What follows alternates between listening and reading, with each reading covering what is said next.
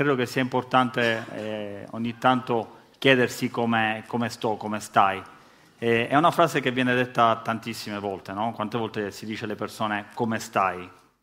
Però è pure vero che tante volte dietro questa domanda eh, si, si nasconde sempre una risposta che, ahimè, non corrisponde pienamente a verità. Non so se vi risulta.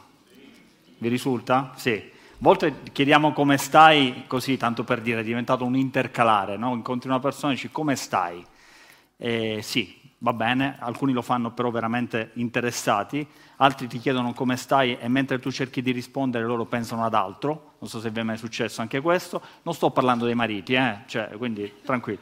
Eh, però ci sono volte in cui noi non riusciamo effettivamente a, ad aprirci, però la buona notizia è che quando Gesù ci chiede come stai, lui è veramente interessato a noi.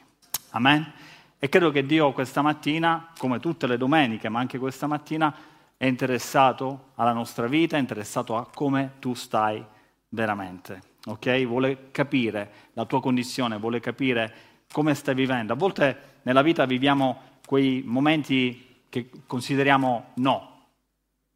Un momento no. Vi è mai capitato di vivere un momento no? Un momento in cui effettivamente le cose non vanno come dovrebbero andare, un momento in cui forse non ci sentiamo al top. Ed è proprio in quel momento che Dio vuole fare un lavoro prezioso e importante nella nostra vita. E questa mattina di che cosa parleremo? Parleremo delle nostre paure. Dio ha messo nel mio cuore di parlare delle nostre paure, paure che a volte si ingigantiscono così tanto, paure che a volte eh, diventano ansie, paure che a volte diventano, in, in, alcuni casi, ahimè, anche delle vere e proprie eh, fobie o addirittura possono scaturire nel panico.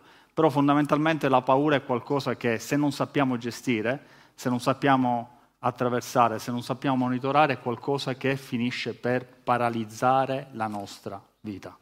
Ok?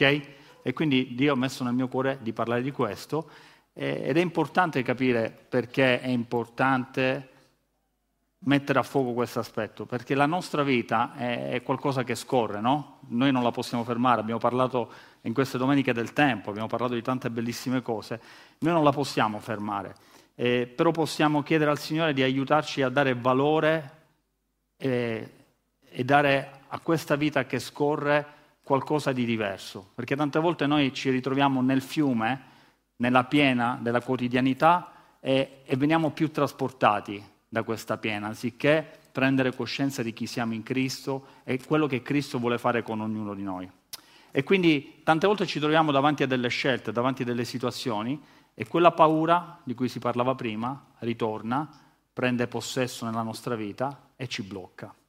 E ci sono tante storie nella Bibbia, più o meno conosciute, eh, che ci parlano di questa situazione. In numeri, per esempio, al capitolo 13, dal verso 31 al verso 33, io mi metto gli occhiali perché è tempo di occhiali adesso anche per me, eh, perché è così. Eh, si parla di una storia che tutti abbiamo letto sicuramente più volte, è il popolo di, di Israele, il popolo eh, che Dio aveva scelto, che finalmente è libero, è libero dall'Egitto, è libero dalla schiavitù, però sapete, Gesù quando ci libera non ci libera per tenerci liberi in sé, ci libera perché ha un piano per ognuno di noi. Amen? Quanti con- condividono questo? Dio non ci ha liberato, Dio non ci ha salvato per dire ok, adesso sei libero, adesso sei stato liberato e cosa devo fare di questa libertà? Dio aveva un piano per il popolo di Israele e, e Dio voleva dargli qualcosa a questo popolo. E quindi tutti conosciamo la storia. A un certo punto escono dall'Egitto ed è tempo di andare a prendere possesso di questa terra, no? la terra promessa che Dio aveva stabilito per loro.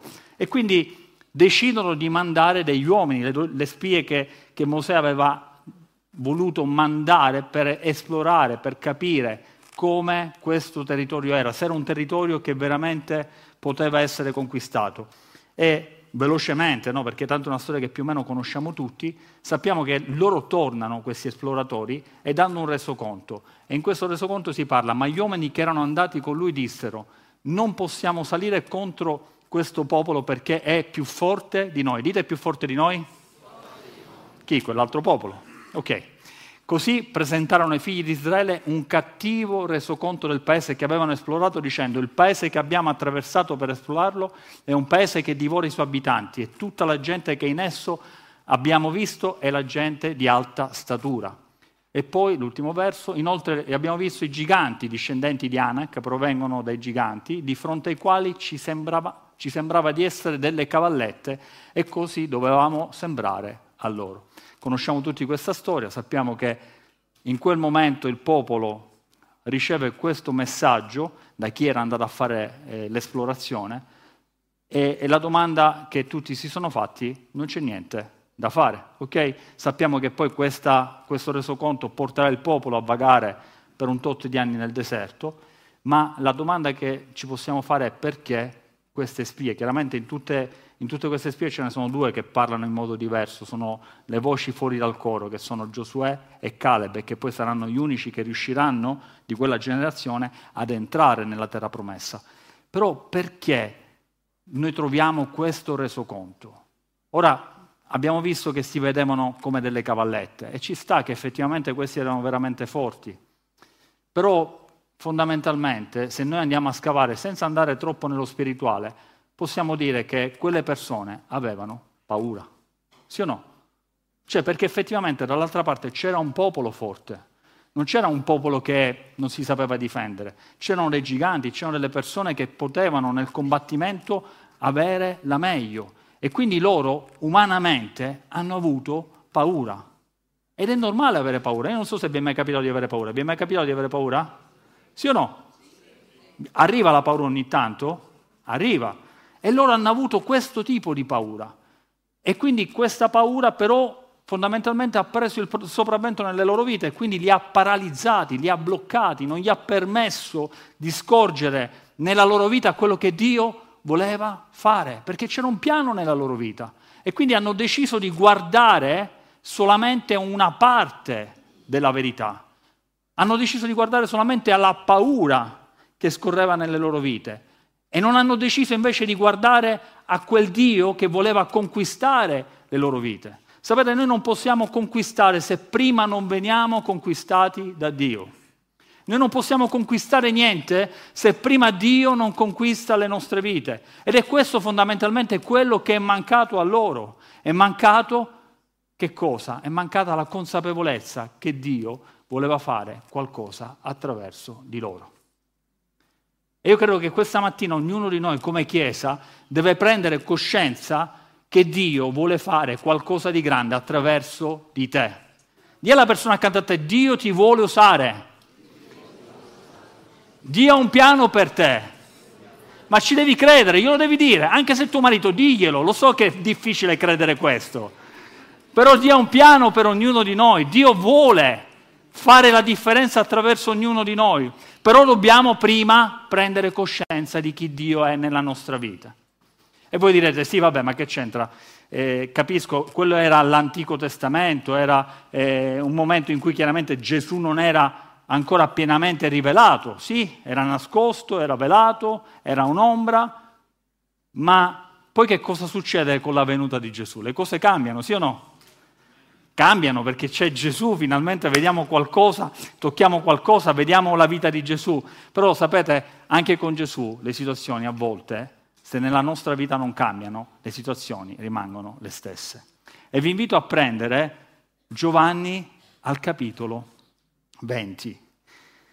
Stiamo parlando del Gesù risorto, del Gesù che ormai è salito su quella croce e ha fatto quello che doveva fare. E guardate che cosa succede nel post croce. Giovanni 20, 19. Ora la sera di quello stesso giorno, il primo della settimana, mentre le porte del luogo dove erano radunati i discepoli erano serrate. Come erano?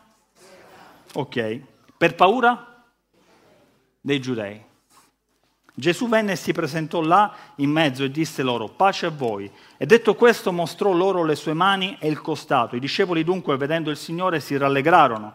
Poi Gesù di nuovo disse loro, pace a voi. Caspita com'è ripetitivo Gesù, eh? Come il Padre ha mandato me, così io mando voi. E detto questo soffiò su di loro e disse, ricevete lo Spirito.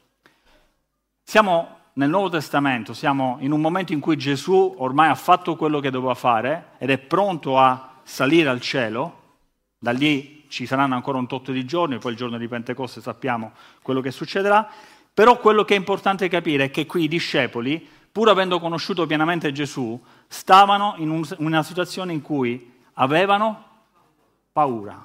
Vedete, le porte erano serrate per paura dei giudei. Loro erano chiusi in casa. Vedete cosa fa la paura? Ci chiude in casa, ci paralizza. Loro avevano realmente paura. Loro avevano paura di finire nelle mani dei giudei. Ma vi ricordate, loro erano quelli che invece ostentavano forza, ostentavano coraggio, io non ti lascerò e non ti abbandonerò mai, ovunque tu andrai io verrò, a me tutto questo mi succederà. Vi ricordate? Eppure nel momento difficile, nel momento della prova, hanno permesso alla paura di entrare nelle loro vite. E quando la paura entra, entra noi di solito facciamo due cose, o scappiamo, sì o no? O ci chiudiamo dentro noi stessi, ci arrocchiamo dentro noi stessi. E questo è quello che hanno fatto i discepoli. I discepoli hanno avuto paura e quella paura li stava bloccando, li stava paralizzando. C'era un piano nelle loro vite, però loro in quel momento non riuscivano a scorgere questo piano perché la paura stava paralizzando le loro vite. E ripeto, tornando a noi, quante volte la paura finisce per bloccare e paralizzare le nostre vite? Pensiamoci veramente. Quando arriva la paura e bussa alla porta, noi cominciamo a chiuderci e a serrare e a rimanere chiusi in noi stessi.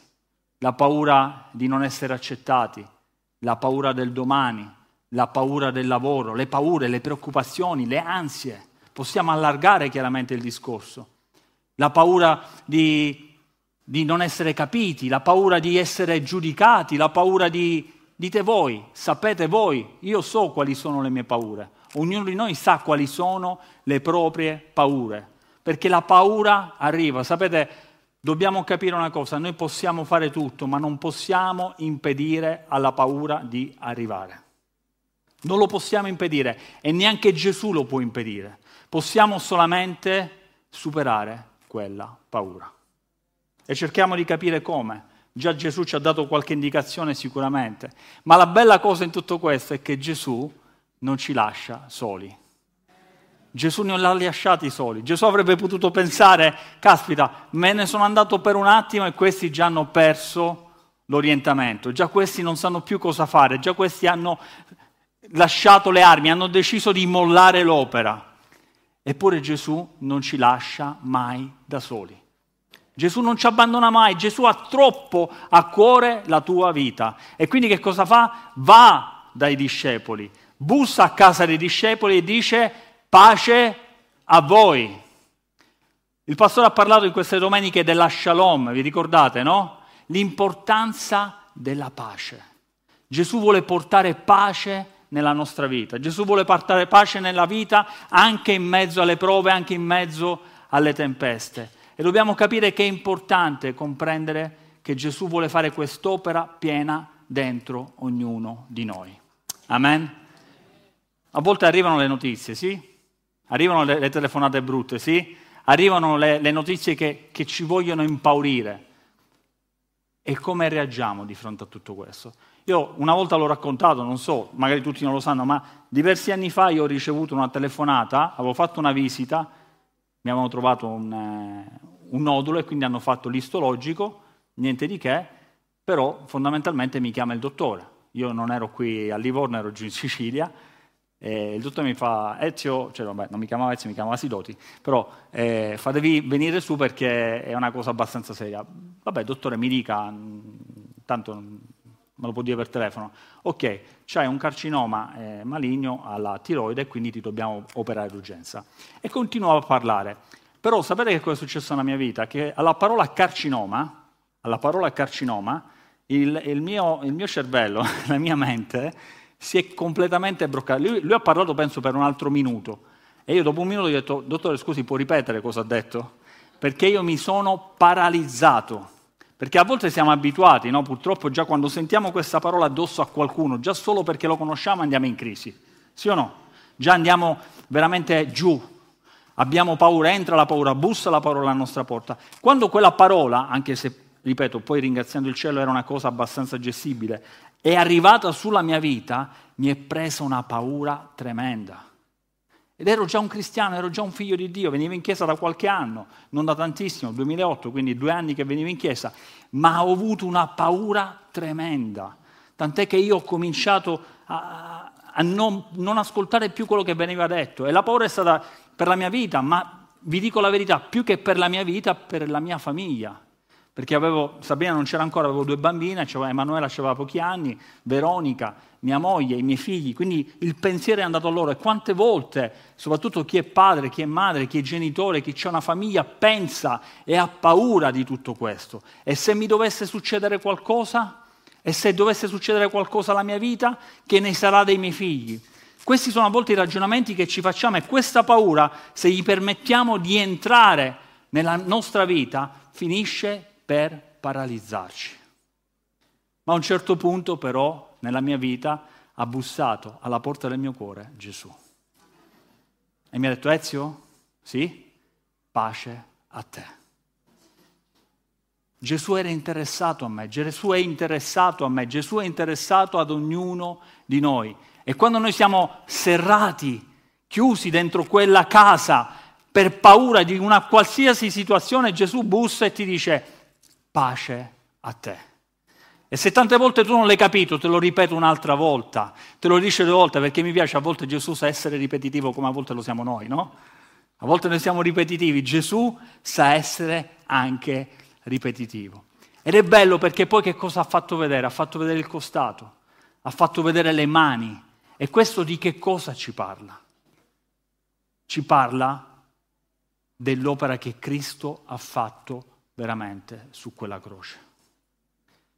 E lì ho realizzato quello che magari non ho realizzato durante gli studi, non ho realizzato durante quello che mi dicevano le persone, perché noi tante volte sentiamo parlare di un Gesù che ha dato la vita per ognuno di noi, noi tante volte sentiamo parlare di un Gesù che ha fatto tutto per ognuno di noi, ma fino a quando sentiamo solamente parlare tutto quello di cui sentiamo parlare non serve a niente, non ha valore nella nostra vita. Ma quando Gesù bussa alla porta del tuo cuore, quando Gesù ti dice pace a te e ti mostra veramente le mani e il costato, allora i nostri occhi si aprono e cominciamo a realizzare che Gesù veramente ha fatto tutto per ognuno di noi. Amen. Questa notizia è quella notizia che deve sbloccare la nostra vita. La pace è l'unica cura per le nostre paure. La pace di Dio è l'unica cura. In Filippesi 4, dal verso 6 c'è scritto, non siate in ansietà per cosa alcuna, ma in ogni cosa le vostre richieste siano rese note a Dio mediante la preghiera, supplica con ringraziamento. E poi il verso successivo, guardate cosa dice, e la pace di Dio, dite la pace di Dio, che sovrasta, sopravanza ogni intelligenza, custodirà i vostri cuori e le vostre menti in Cristo Gesù. La pace di Gesù va oltre. La pace di Gesù va oltre le nostre menti, oltre i nostri pensieri, oltre i nostri ragionamenti, oltre ciò che l'umano può vedere. I discepoli vedevano i giudei, io posso vedere altri problemi, tu puoi vedere altri problemi, ma Gesù va oltre quelle cose. Gesù ci vuole ricordare una cosa, che colui che vive in noi è più grande di colui che vive nel mondo. È più grande, dillo è più grande. Gesù in te è più grande di colui che vive nel mondo. Amen? E quindi io non so qual è la tua paura. Se c'hai paura, non lo so, ma sappi che Gesù è interessato a te e vuole portarti la sua pace. te la vuole donare, ma si vuole donare lui perché lui è il principe della pace. E quando bussa alla porta del tuo cuore, allora quel toc toc ci parla di un'intimità con lui. Le vostre richieste, sentite, siano fatte, le vostre suppliche siano fatte. E queste richieste, queste suppliche, questo ringraziamento, sapete di che cosa ci parla? Ci parla di intimità con Dio, di avere un tempo di intimità con Lui. Mercoledì eh, Leandro ci ha parlato nel suo breve messaggio dei cinque minuti con Dio. Cinque minuti con Dio. Cinque minuti con Dio che fanno la differenza nelle nostre vite. Dio in cinque minuti nelle nostre vite può fare quello che noi non riusciamo a fare nell'arco di tutta la vita. E lui in cinque minuti può andare in profondità, cambiare ogni cosa, stravolgere ogni cosa, ribaltare ogni cosa e donarci la vera pace. Amen? A volte abbiamo paura anche della condanna. Mi è capitato spesso di parlare con delle persone che pur essendo ormai in, in, Cristo da tanto tempo continuano a fare i conti con quella condanna. E c'è quella condanna sempre nelle loro vite. Si sentono sempre condannati per degli errori che hanno fatto, per delle mancanze che hanno fatto, per delle situazioni che hanno vissuto e non riescono a realizzare, e quella paura li blocca e non riescono a realizzare quello che Dio invece ha fatto pienamente nelle loro vite. Amen. Gesù ci vuole liberare anche da questa paura questa mattina, dalla paura della condanna. Puoi mettere la foto per favore? Mi dai... C'è un sacchettino lì. No. no basta il sacchetto. Dammi il sacchetto, ci penso io. No, grazie. Vi ricordate questa foto? Sì? Vabbè, è un film. Però stiamo parlando della donna Ok, della donna adultera. Ora io ho detto a mia moglie di passarmi una pietra ma la voleva tirare. Io ho detto no, passami. Allora, questa scena eh, nella Bibbia si trova in Giovanni al capitolo, al capitolo 8, no? E si racconta di questa donna che chiaramente era stata colta in, in adulterio, mancava il compagno ma non sappiamo dov'è. Però la cosa bella è che tutti i super spirituali, i super religiosi del, dell'epoca lì, eh, sono andati come sto andando io da Gesù, no? Con la pietra in mano. Senti, maestro mio, caro, lo hanno pure allisciato, no? E gli hanno detto, ma tu cosa ne pensi di questa situazione? E facevano così con la pietra, no? Mi piace immaginarla così. E Gesù chiaramente non avrebbe potuto dire, no, lei non ha fatto niente perché eh, si sarebbe contraddetto. La donna effettivamente aveva sbagliato. Però, sapete, loro avevano una pietra in mano. Erano pronti a fare che cosa? A lapidarla, a scagliarla, a tirarla, a lanciarla, a uccidere quella donna. E Gesù, chiaramente, abbiamo studiato in questi venerdì con Nina, no? della sua sapienza, della sua saggezza, li ha disarmati subito con quelle chi è senza Wow, ma pensiamoci un attimino. Chi è senza peccato scagli la prima pietra. E quella pietra che io ho in mano e che avrei voluto tanto usare, se veramente mi analizzo, se veramente mi esamino, devo solamente lasciarla andare a terra, come hanno fatto loro, dal più grande al più piccolo. Però sapete, tante volte quelle pietre vengono lanciate Ora, se io vi dovessi lanciare questa pietra, a parte che sarei un pazzo scatenato, giusto? A parte che molto probabilmente sarei denunciato e fate anche bene, eh? poi mi venite a trovare in carcere ogni tanto, eh? fatemi visita però, che pastore mi viene a trovare. Se la dovessi lanciare e dovessi colpire qualcuno, secondo voi, con una pietra di questo calibro, che cosa succederebbe? Un po' di sangue si vedrebbe, che dici Paolo? Perché è una pietra, quindi nel mondo fisico noi vediamo la traiettoria della pietra che arriva, colpisce il viso di qualcuno e poi vediamo il sangue uscire. Ma voi sapete che la pietra e la parola che noi tiriamo fuori ha lo stesso effetto? Perché quando io tiro una pietra, io vedo poi il volto sanguinante della persona.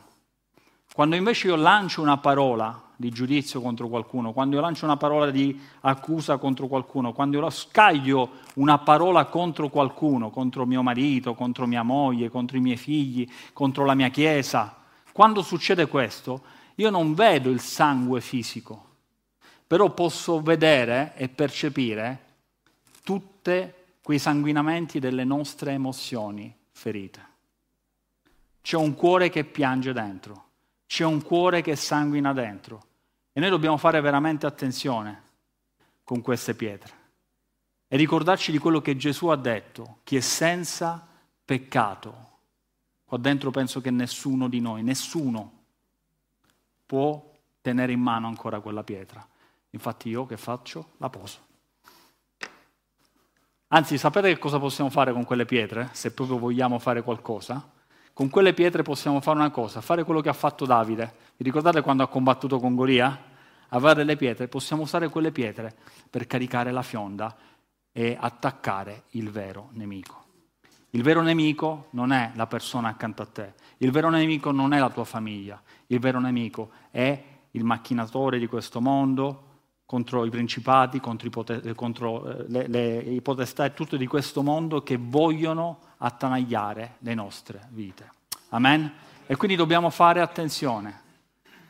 Ma la cosa bella è che Gesù era lì e la donna è pronta a rialzarsi e Gesù sta liberando quella donna dalla paura della condanna e gli dice dove sono tutte quelle persone che ti vogliono condannare.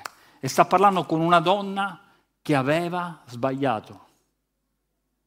E gli ha detto guarda che non ti condanna nessuno e neanche io lo faccio. Vai e non peccare più. E quindi voglio dire a tutte quelle persone che ancora vivono sotto questo peso, sotto la paura della condanna, guarda che nessuno ti condanna. Anzi, la Bibbia dice che per coloro che sono in Cristo non c'è alcuna condanna tu sei libero, tu sei libera. Adesso vai, non peccare più e cerca di fare quello che Dio ha stabilito per la tua vita. Amen? Ma andiamo ora verso, verso la conclusione. La cosa bella di Gesù è che ci libera dalle nostre paure, ma non per tenerci in casa, ma per rimetterci in pista. Invece, infatti dice, pace a voi, come il Padre ha mandato me, così io mando voi. Bello, no? Quindi lui li va a prendere a casa, li libera dalla paura per fare qualcosa, non per dire non ho paura, non per dire sono libero dalla paura, semplicemente perché Gesù in quel momento ti sta dicendo come il Padre ha mandato me, io mando te.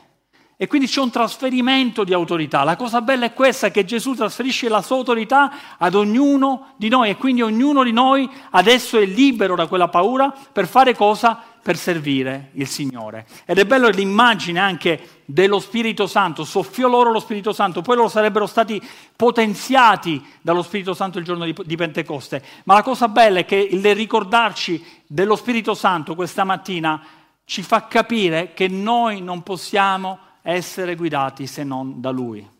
Amen? Solamente lo Spirito Santo può e deve guidare le nostre vite tutti i giorni. E quindi la domanda che io mi devo fare è, sono guidato dallo Spirito Santo o nelle mie scelte sono condizionato dalla paura? Paura di non essere capito, paura di rimanere solo, di rimanere sola. Tante volte abbiamo queste paure e queste paure ci fanno commettere degli errori così grandi nella nostra vita. E quindi questa mattina veramente Signore vuole renderci liberi. Amen? Ci alziamo in piedi?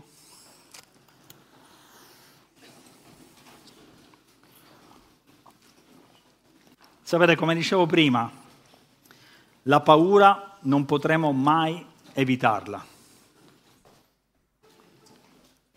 Mai, dite mai?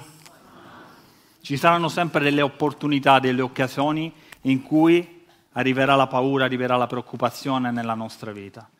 Però con Gesù e soprattutto con la sua pace, con il suo interessamento, possiamo fare una cosa, attraversare quella paura. Vi ricordate il popolo di Israele? di cui abbiamo parlato stamattina? Ve lo ricordate, sì o no? Hanno avuto paura? Hanno pagato purtroppo le conseguenze di questa paura? Sì, però poi la storia va avanti. Giosuè e Caleb riusciranno ad entrare con la nuova generazione. E c'è un passaggio bellissimo in cui loro si trovano davanti al Giordano, non so se ve lo ricordate, ma adesso leggeremo una parte, e devono attraversare il Giordano, no? che segna il passaggio dentro la terra che Dio aveva promesso a ognuno di loro. E lì Dio dice qualcosa di bello a Mosè, e Mosè poi lo, lo, lo, lo dirà a, a Giosuè, e in Giosuè 4.5 c'è scritto, Giosuè disse loro, passate davanti l'arca dell'Eterno, il vostro Dio, in mezzo al Giordano, e ciascuno di voi prenda sulle spalle una pietra secondo il numero delle tribù dei figli di Israele, affinché questo sia un segno in mezzo a voi. Quando in futuro i vostri figli vi domanderanno dicendo che cosa sono per voi queste pietre, voi risponderete loro, le acque del Giordano furono divise davanti all'arca del patto dell'Eterno, quando essa passò il Giordano le acque del Giordano furono divise e queste pietre saranno per i figli di Israele un ricordo per sempre. Loro alla fine ce l'hanno fatta, non quella generazione, Giosuè e Caleb, ma sono riusciti a passare. E a me piace immaginare, visto che stamattina ho tenuto un po' questa pietra in mano, che abbiamo capito che va usata non per colpire mio fratello o mia sorella, ma al massimo per colpire il nemico, come ha fatto Davide, visto che abbiamo letto questo passaggio, mi piace pensare a una cosa che piace a me, che questa mattina qualcuno di noi può prendere quella pietra e poggiarla lì come hanno fatto millenni fa i figli di Israele, su quel fiume che sta a indicare un passaggio verso la terra promessa. Come se nella nostra vita oggi qualcosa avvenisse proprio per dire oggi ho deciso di passare attraverso le mie paure. Oggi ho deciso di attraversare tutto quello che mi sta bloccando. Oggi ho deciso di attraversare tutto quello che sta paralizzando la mia vita. Oggi ho deciso di attraversare tutto quello che mi sta impedendo di portare avanti il piano che Dio ha stabilito sulla mia vita. E io oggi voglio mettere quella pietra lì per ricordarmi quello che Dio ha fatto, per ricordarmi che oggi Dio ha stabilito sulla mia vita che non c'è condanna, per stabilire che Dio sulla mia vita vuole dare pace e amore. Sapete, l'amore scaccia via la paura. L'amore di Dio scaccia via la paura, la pace di Dio scaccia via la paura e quando la paura arriverà e busserà alla porta, troverà la shalom di Dio, troverà la sua pace, troverà quello che Cristo ha fatto. E quindi vogliamo lodare il Signore, vogliamo ricordarci di quello che Lui ha fatto, ma soprattutto vogliamo dire, Signore, io forse mi sono serrato in casa perché ho paura e ho paralizzato la mia vita per tanto tempo. Questa paura ha dominato su di me, ma so che tu oggi sei interessato a me, stai cercando, stai bussando per darmi la pace, per farmi realizzare quello che tu hai fatto. E io oggi voglio mettere quella pietra e attraversare le mie paure. Andare avanti perché so che tu mi hai chiamato a fare qualcosa di grande. Amen.